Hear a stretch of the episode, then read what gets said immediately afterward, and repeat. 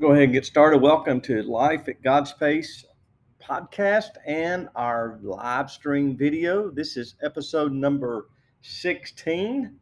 The last time we were in First Timothy, we reflected on the Apostle Paul and how God had shaped him to be a leader, especially in the early stages of the church development, the New Testament church. And the amazing thing, if you think about Paul and think about leadership and why we should think about Paul's leadership is that uh, his impact, Paul's leadership continues to shape the church today. It continues to influence Christians and the church.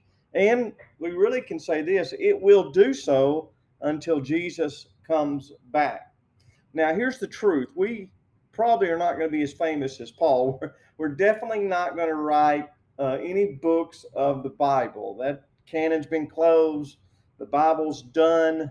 Uh, nothing to be added. No other prophecy. No other inspired text will be included into the 66 books of the Bible. And again, we may not be as famous as Paul, but I want you to remember this you can still have an eternal impact for God's glory and the good of others. And in fact, that brings us to the second principle of pastoral leadership and Christian leadership. You may not be a pastor, but if you are a believer, we have as a very fundamental belief that as a believer, you are to live a holy life and you are to be salt and light and that makes you a leader wherever God has planted you. So, the second principle of leadership, whether it's pastoral or lay leadership, is to recognize that God will use you to impact his kingdom. Your life matters now, and it will matter later. Your influence may only extend to your family. You, you, may, you may never step into the pulpit and preach. You may never teach Sunday school, um, but your circle of influence, your Christian leadership will extend to your family, perhaps even to your to your friends and uh, work. And, and the size of your circle of influence does not matter. And for my pastor friends, you know this, but I want to remind you the size of your flock doesn't matter. Be faithful where God has placed you. Be happy in Jesus. Be content with the church that God has given you to lead. If you're a church member, know that be happy where God has put you. Work in your local church. Be faithful. Pray for the church. Pray for your pastors. And for pastors, love the flock, care for the flock. And so do that. We are to love God's flock. We are to care for God's flock. And if you're a pastor, you've been given a noble calling.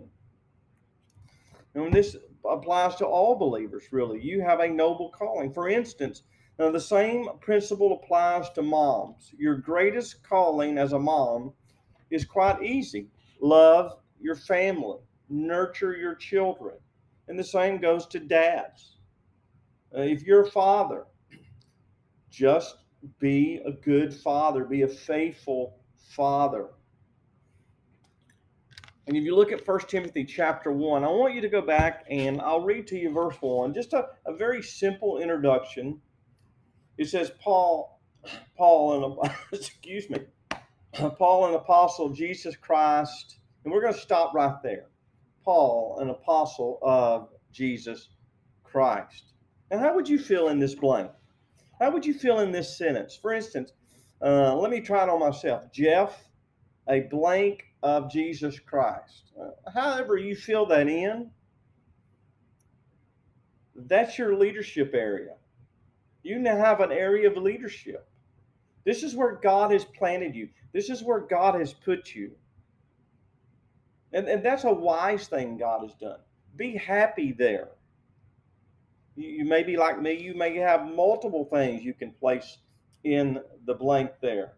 For instance, I'm a father, I'm a I'm a, husband, I'm a I'm a pastor and and, and even a grandfather now. I'm, I'm a friend. the, the point of that exercise is to remind us that God, in His wisdom, calls calls you to glorify Him where He's planted you. That is your motive. That is why you do what you do. You don't do it for yourself. And secondarily, you don't even do it for others at this point. You glorify God. You, you wake up and say, The world may not know, no one else may pay attention, but today is the day that I'm going to honor God. And that's what you do. And how do we honor God? We, we do that through faithful obedience to the things that God calls us to do. This is what Paul did. Paul understood this reality because he reminds us that what he is is by the commandment of the of God, our Savior and Lord Jesus Christ. So be happy where God has planted you, whatever stage that in. If you're a mom or a dad with a small child, be happy for that time. If you're an empty nester, um, be happy, be faithful. Don't just say, well, it doesn't matter anymore.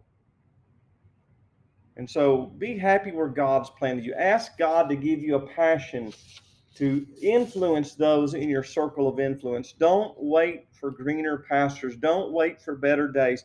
Let the joy of serving King Jesus be evidenced by others. This doesn't mean you're always going to be on your game. There are going to be difficult seasons in your life. You're going to fall short. You're going to you're going to sin. You're going to blow it at times.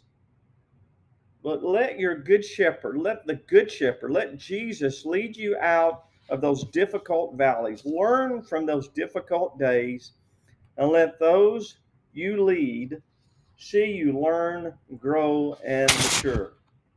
Don't strive for perfection, but rest in the perfect work of Jesus Christ. Strive to be faithful with God's help. Don't worry about when the dry spell will end. Just know that God has ordained it and He has an end date in mind.